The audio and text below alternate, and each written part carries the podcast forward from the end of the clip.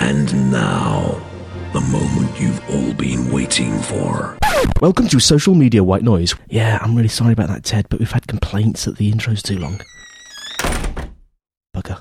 And we're on air, Mr. Butler. And I haven't said something typically inane. Insert typically inane starting opening sequence here. Close brackets. There we go. Good morning, Andy. Good morning, Nicholas Butler. I am Andy, otherwise known as Dr. Pod, spelled out the way it sounds, fully. And I'm Nick, aka at Loudmouth Man Butler, and you are listening to episode 88 of Social Media White Noise, recorded here in the Seven Bees Cafe In, the back Brighton. street of the lanes. in, in a little little off street on the lanes. We the don't street. think we've been here before, do we? It's not sure. We haven't checked. We're not quite and, and. I've been too lazy to go back through the other 87 too. shows. Oh, I promise I'm not going to do that stupid laugh that I do.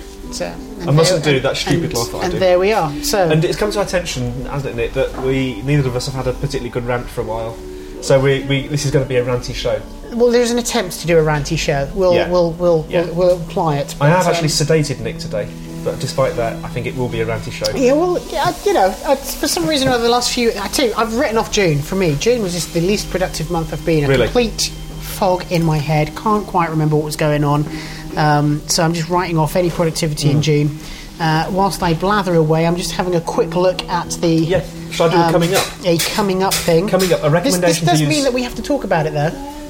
Well, a recommendation to use email as a social network, which I'm stoked about. Well, that's very American, isn't it? Stoked about listening to. You can't all American. Def Leppard finding a copyright loophole. Uh, will BYOD be the next thing? That's bring your own device. Bring your own device. Uh, Evernote and Pocket, some stuff about them. Uh, WikiLeaks wins against Visa, and uh, a thing about YouTube and MP3 compression. And we're going to end with our rant of the day. Olympic brand on the Olympic branding. Do Yeah. we get to say something nasty about the Olympics and the London Olympic Committee and then If link want to to, but we'll come on to that later. Because then we'll get a takedown notice and we'll be so rock and roll. We will be, won't we? Uh, tell us about this um, email as a social network thing, then, Nick. And this popped up in my feed this morning. And uh, yeah, linked to a PDF. Sorry about that. Um, a fairly sort of long introductory You, Jacob Milton. disc- you know, dis- description of um, how to possibly implement email as I mean, email is effectively a social network anyway. I mean, effectively, it is a private social network that we all have. There's nothing to stop With a us public inbox. With a, with a public inbox. With a world writable inbox. Yeah, what what you can't do with with email is is necessarily create a public broadcast content that somebody can subscribe to, unless you have something like I don't know a newsletter. You know, and if we all started having newsletters, um, and then of course you want to have private conversations, well, that's what email's for in a way. Um, so this is really talking about the concept in terms of um, taking aspects of what we're familiar with in social media from both geolocation-based information, um, music and contextual social browsing, uh, you know, the functions that are in social media that are the reason why email isn't social media. And say, well, how could we take the platform that we currently have, the already implemented operating infrastructure for sharing data, and just change the client so that it adds more social media type functions to an email. Are we talking about building uh, another layer of features on top of email? It's actually talking. Well, no, it's talking because it, you don't need to add layers of feature because email has a feature called headers Yes. where you can implement custom headers Yes. for information. So Yes. your custom headers are effectively uh, the additional meta that describe or detail how something might be shared or available. Okay. Your client would then only need a plugin in order to be able to access it. By the way, it looks like our uh, American pancakes are on their Oh, way here. they have arrived. And we have bacon and we have Thank you very much, pancakes. sir. And in a moment, we'll probably have some maple syrup somewhere as well. It's coming. Fantastic, great stuff. It's coming. Good man. Looking good. If you need so- tell me if you need more, okay? Thank, you very much. Cheers. Thank you. And I am immediately going for the maple syrup on the bacon. Sadly, I can't carry on where Nick left off, but he was talking about using um, the headers in email. So the headers inside like email, a microformat, Nick. uh, Not- which, is, which is format. effect, well, the microformat is actually something different again. I'm being all technical, aren't I? Um, We're trying yeah, to be. The problem with I'm being trying to technical sound is it's clever. important to also be right. Because when you do those two things and you're wrong, everybody walks away with the wrong statements and then Yeah. they start repeating them. And then I have sorry, I've to done put that up noise with, again, haven't I? with, with clients who don't understand. So if you imagine we take something like Microsoft Outlook and we added a um, plugin to Microsoft Outlook to support a type of form, uh, and that form was the front end to your social network conversational tool that let you create conversations and shares and groups and so forth. So we're, we're mashing up news lists, mashing up email groups, and collating that information together. Because what you don't want to do is you may not want to have your email, your social network email address shared with everybody in that social network. So there's a, there's a whole specification in here as to what they're looking at and some conclusions. It's not a finalised thing. It's not say it's actually out there, but uh, it's it's a pretty good observation on a tool that we've already implemented that could be refashioned. And with that, I shall take a quick bite of this um, pancake and bacon. And with that, I shall close down iTunes, which seems to be locking my machine up. Let's just hope that the recording's coming out all right. Um, okay. Look, Well, speaking of iTunes and uh, the music industry, segue then. Yeah. and um, Def Leppard. I think this is genius. Def Leppard. Tell us about this loophole. And But um, loophole in what? in their contract, bacon. from Def Leppard's point of view, In the contract they, with they don't, um, Mm-hmm. their record label, they have got no control over how prior recordings that they have done can be released or created. Okay. Although they do have control over whether it can be released. Mm-hmm. So they have no control over delivery, but they have full control over whether it can be delivered. right. They would like to ensure that they have control over delivery. In the method of delivery. in the method of delivery. So if they want to basically put things out on iTunes or DRM free, they want to be able to reach an audience without being controlled by the record label. Hmm. They've now realised that if they just re they've, they've got the money there, they're going to re-record their songs Hmm. and release those recordings. Re-record, re-edit their songs, and release those recordings, which they are allowed to do Okay. because they own the copyright as artists to those songs Okay.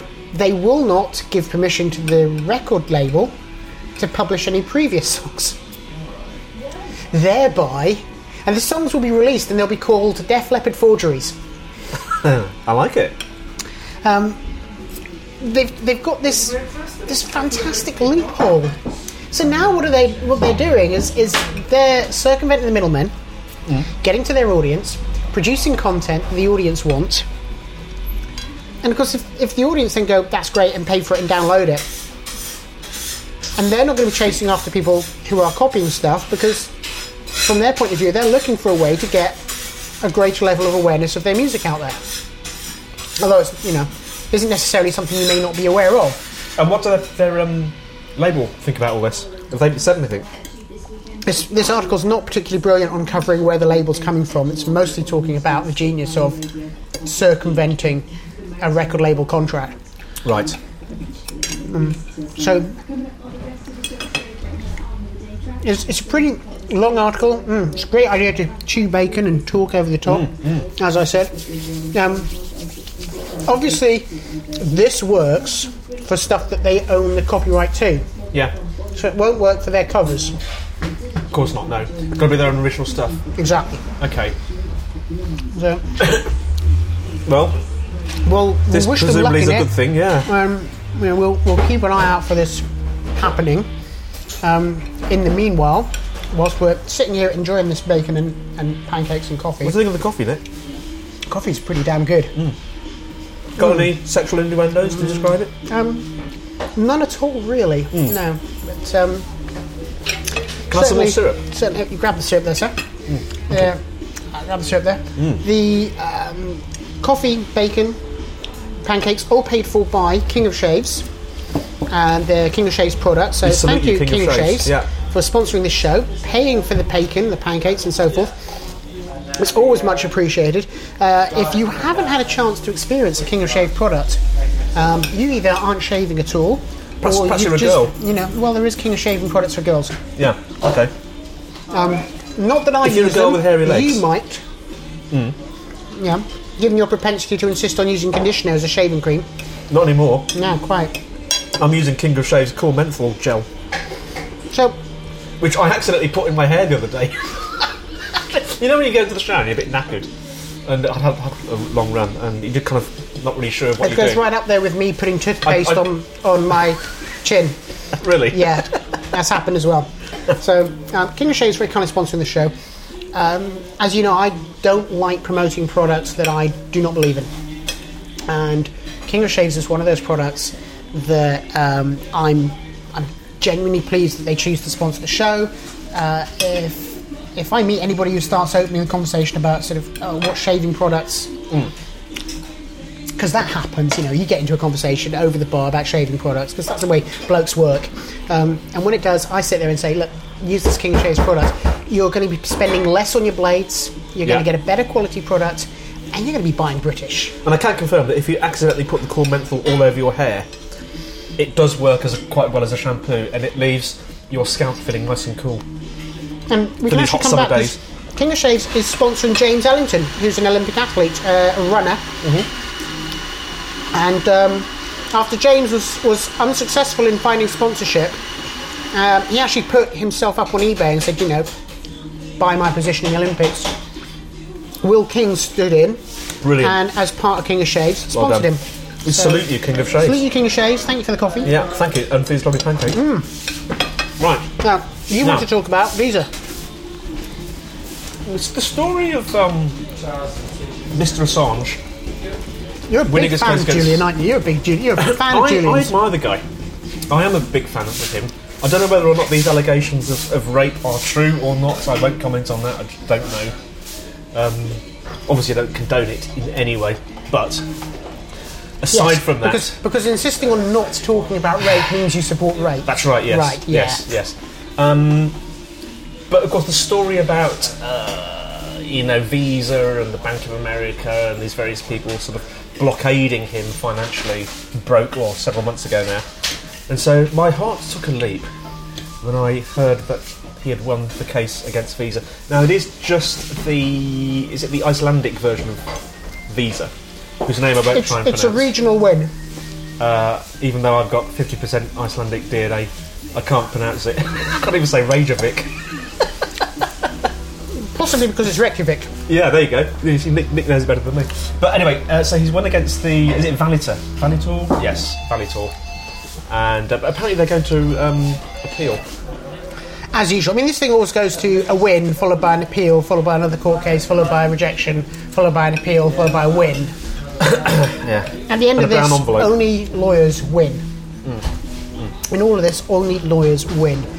Um, and it's uh, it's great to see that you know at least he's still getting his days in court Mm-hmm. over a topic, but we shouldn't be confusing the article that is Julian Assange with the corporate that is Wiki mm-hmm. Leaks.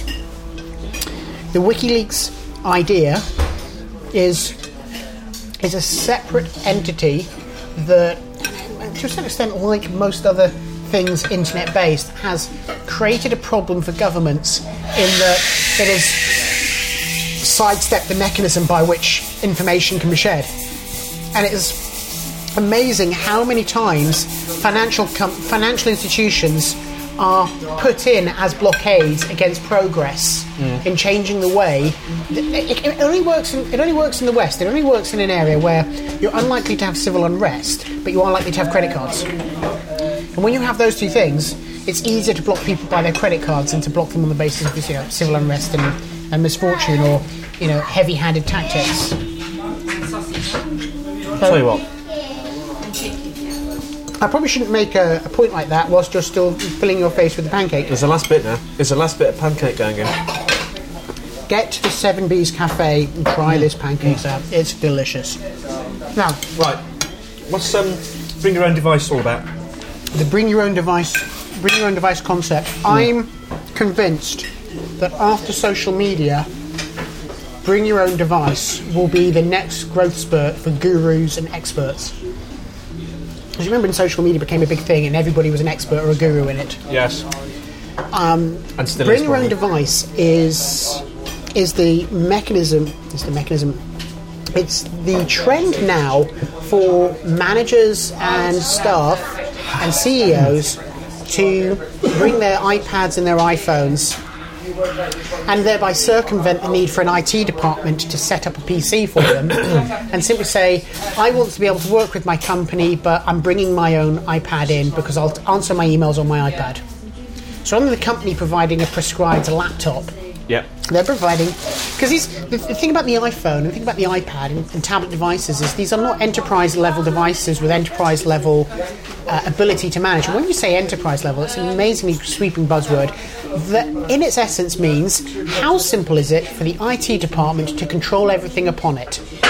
That is what being enterprise level means. So if you have a product that the IT department doesn't control and is in control of the user, it can't, by definition, be enterprise level because the user controls it, not the central department By that definition, okay. in that definition. Yeah. Through that definition. And as a result, when we look at uh, the rise of managers bringing their own devices into the office, we're seeing a reflection of what occurred 30 years ago when management started buying PCs to use at home in order to do their work Yeah. and were necessarily bringing PCs into the office on a regular basis. And that created the growth in desktop PCs in the office, which sparked the growth in that environment. Interesting. So in the next five years, we're going to see a growth in bring your own device architecture being implemented alongside enterprise architecture to handle the issue of licensing. Because the article we're linking to is, you know, how to handle the issue of licensing Microsoft products because it's not your device, it's the client, it's the user device Yes. And this is this is only going to grow more because the, the trouble comes down to how Microsoft have already licensed everything. So um, instead of see, this, this actually gets right down to things I, I pointed out, which is this proprietary architecture that has been implemented by people like Microsoft in the enterprise level, which results in the need for um, Exchange servers and Outlook desktops and Outlook licenses and so forth, uh, has been an incredible lock-in. That lock-in has meant that IT have, to a large extent, become seen as the anchor and the res- restrainer of progress in business for moving forward with information. I'm, I'm now at the point where I'm trying to argue for how do we remove IT from business because we have to. Because we have to remove the IT department from business. Because the IT department is the number one thing for holding it back today. Because they are caught with the constraint of managing legacy constantly. And the only way to avoid managing legacy, from a user's point of view, is to stop using the things that they're forced to use and to do the jobs they're trying to do with the tools they bring back into the office. So they circumvent IT strategy of handling legacy. That is a very interesting concept that the IT departments of, of corporates have impeded progress. And for SMEs, I mean, if you once you're at a place where you don't need an SME to set up email because Yeah. you've got Google Apps for your domain, Yeah. and you don't need an uh, IT department to set up file sharing because you've got Dropbox. What is the IT department left to do? Validate its own existence. Know, Are they writing software? Well, you can. You know, you're, you're getting apps that everyone's using or not. So this begins to be something which is is the start not of the end of the IT department, but of the transition of the IT department into accepting that that they should be corralling data, not devices. Hmm. And they've never grasped that concept. They've always corralled the devices. And they've had that mechanism implemented through licensing, and they've had that mechanism implemented through desktops. And they've never really gotten to grips with this concept that their job is to corral the data that is core to the business. Because the data that a business creates is actually the core to its functional value and its operational value. Without that, it falls apart. So the purpose of the IT department in the future is corralling data. That's the you know it's, it's worth having a look at this bring your own device. I think it will be the, the next sort of growing thing. And on a side note to that, the reason I wanted to talk about Evernote and Pocket, um, if you're still listening to this show and you have a view on things like- that we've been saying, the first person to leave a comment for this show will win a one year subscription to Evernote that I have a code for. Whoa! I have a few codes to give away, and I promised Evernote I'll give them away in our podcast. Evernote is a tool which enables you to track and maintain. I mean, I use it now for both tracking receipts for expenses, licensing information that I get sent via email. Um, but the other thing I do is use the Web Clipper tool, and I use that in, in concert with Get Pocket. Yeah. in, where I find articles that I want to talk about in the show, I use Pocket to snip them to get pockets. They're there to read. Part of Pocket that you can have on your iPhone and on the desktop of your machine says send it to Evernote. So when it's an article that I think I want to keep long term, such as an article that might be a how-to or instructional and so forth, I send that to Evernote. Uh, for instance, I want to make my own muesli, so some selection of muesli recipes, I store those in Evernote. Sure. When I've got the instructions for how to take apart my strimmer, Yeah. you know, I have them as a PDF and I put them in Evernote. So then I need the spares for my strimmer. I just need to type in, go to Evernote and type strimmer, Yes. and of course it brings up the strimmer, and I can find out the code that I need for the spare, so I can order the right spare for my strimmer. Sure. So it's it's it's, and of course if I get a license key that I need to renew, or I get uh, details that I have to store for Steam, I store those in Evernote. Um, the Pocket app is that completely separate from Evernote? Is it just integrated with It, Evernote? it used to be called Read It Later. Oh, I used to use that. I did. I still use it today. Very strong product. Love using it. Yeah. Um, but again, if you want to win an Evernote, so to prove to us that, that you have listened to the show, you have to include the following word in the comment, and the word is peppermint. The word is peppermint. okay. First person to leave a comment discussing what we've discussed about on this show Wins. wins a one year subscription to Evernote. There you go, people. Now, talking of corralling data, which Mm-hmm. we were talking about a few minutes ago, uh, YouTube 23. Does that make sense to you? Before we get there, Yeah. how much time do we have left? Because if you want to rant about the Olympics, Well, let me check the time. It's uh, 21 minutes. I think we should talk about the Olympics. Because the YouTube, 77,000 people demanding MP3 conversions. Hmm. It's kind of like, well, Bit of a non-story, but we'll link bit to of, it. a, bit of an on story, but Yeah. we'll link to it. But honestly, you can get multiple different file formats from YouTube by selecting the different file formats in the string. It is actually based in there. So if you're looking for an MP3 conversion, that's a very simple thing to do with YouTube. In fact, there are other websites out there that already support it. So, So get a load of this. you know, it's there we go. Hundreds uniformed Olympic officers will begin touring the country today, enforcing sponsors multi-million pound marketing deals in a highly organised mission that contrasts with the scramble to find enough staff to secure Olympic sites.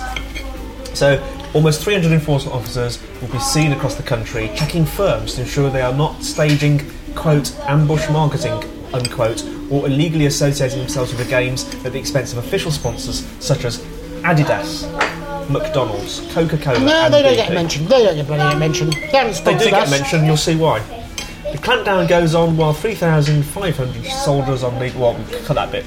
Um, so, wearing purple caps and tops, snipped by the way, the experts in trading and advertising working for the Olympic Delivery Authority, ODA, are heading the biggest brand protection operation stage in the UK.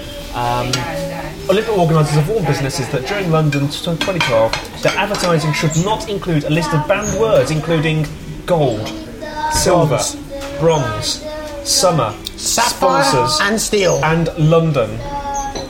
Um, so it goes on. This is almost beyond belief. It goes on. You're not allowed if you're within a certain area. Your company cannot sell chips because McDonald's does Although chips. that's that's slightly fallen back on now because workers at the sites yeah. were complaining about they didn't want to keep eating McDonald's. They actually wanted chips. They wanted Yeah. proper chips because McDonald's don't sell chips; they sell fries. There is a, there's a technical definition. There's there's an absolute difference between a chip and a fry. So, and you know, let alone the fact that McDonald's potatoes are you know how much potato is in the McDonald's fry today versus how much potato is in an actual chip. You've got to read this article. I mean, it's, it's almost beyond, beyond belief. If it is true, then it's another example of big corporates controlling and affecting the lives of smaller businesses. So basically, if you're, if you're say a fish and chip shop in the Olympic within the Olympic region, you can't sell chips. Do you not feel it's it's more the continued jingoistic attitude that there is no harm that sports can do, and that all sports is good sports, and everything done in the name of sports is good? Well, quite frankly, I think it's a joke that a company like McDonald's is sponsoring a sports event. Perhaps McDonald's think that by sponsoring a sports event, people will start to believe that their food is actually good for you. And if anyone from McDonald's wants to come on and challenge us on that, come come on down. That's great, but we've got to get Jamie Oliver on at the same time. But I mean, come on, guys. all these people that um, the Well, there's a, first that of all, there's a reason earlier, this, there's a reason this show never goes to franchise the Olympic cafes. organisers, if this article is true, are looking like buffoons. Well, I think it's fair to say that there is no good PR yet to be yet to be delivered in regards to how the modern delivery of the Olympics, in both media representation, legalistic approach, the shutting down of cafes and shutting down of, of venues around the area, uh, the disruption to business and the disruption to transport. This it, it's just I'm. I've not seen anything yet where somebody said this has been brilliant for Britain. You know, it's it's overspent its budget by close to seven billion pounds.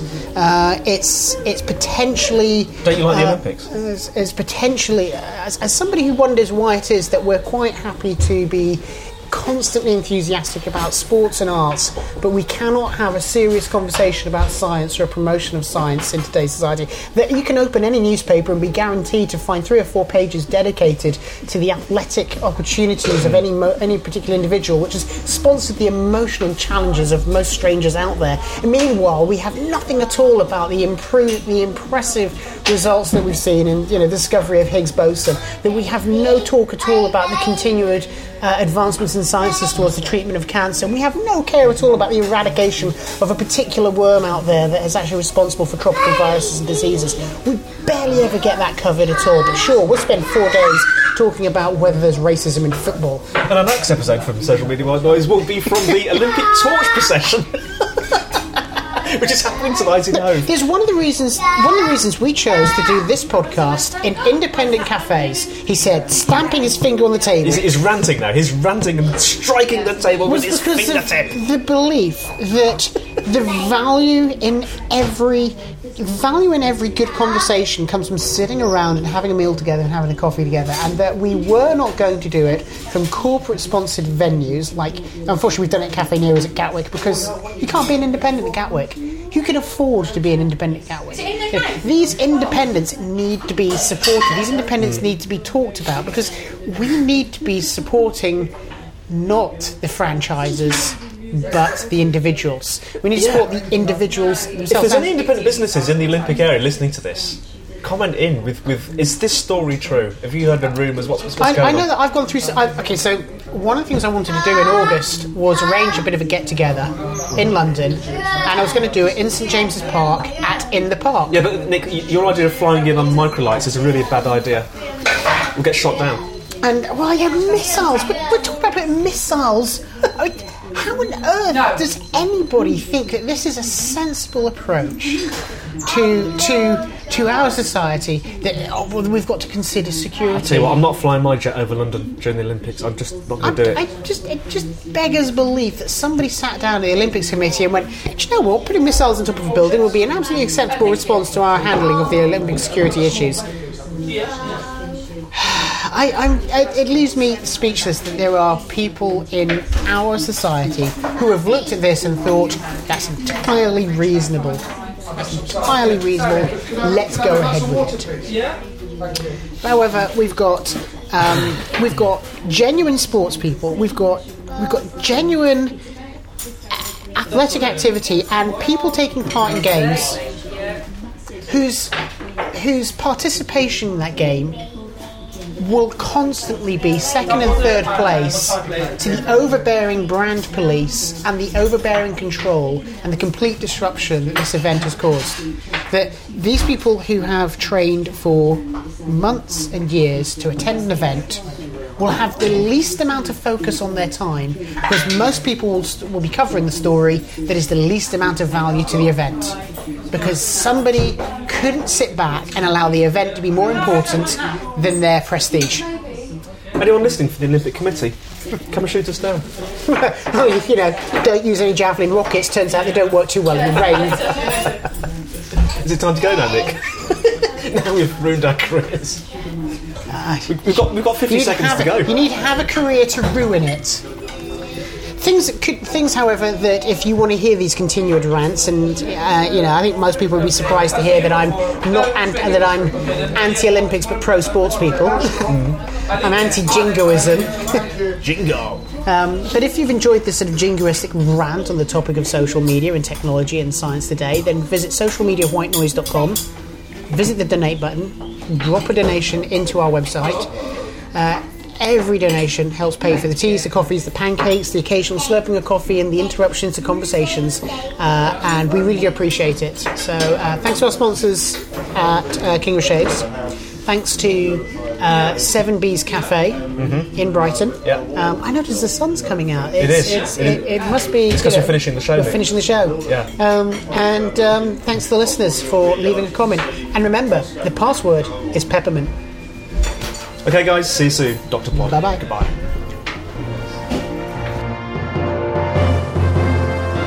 Thanks for listening to Social Media White Noise, brought to you by Andy White, aka Dr. Pod, and Nick Butler, aka Loudmouth Man. Please visit www.socialmediawhitenoise.com where you can leave comments, listen to the show straight from the webpage, and subscribe for free. Email us at ulot at socialmediawhitenoise.com. Follow us on Twitter, Dr. Pod and Loudmouth Man. We'd like to thank the coffee shops of Sussex, social media and technology, without whom this show would not be possible. See you soon. Peace.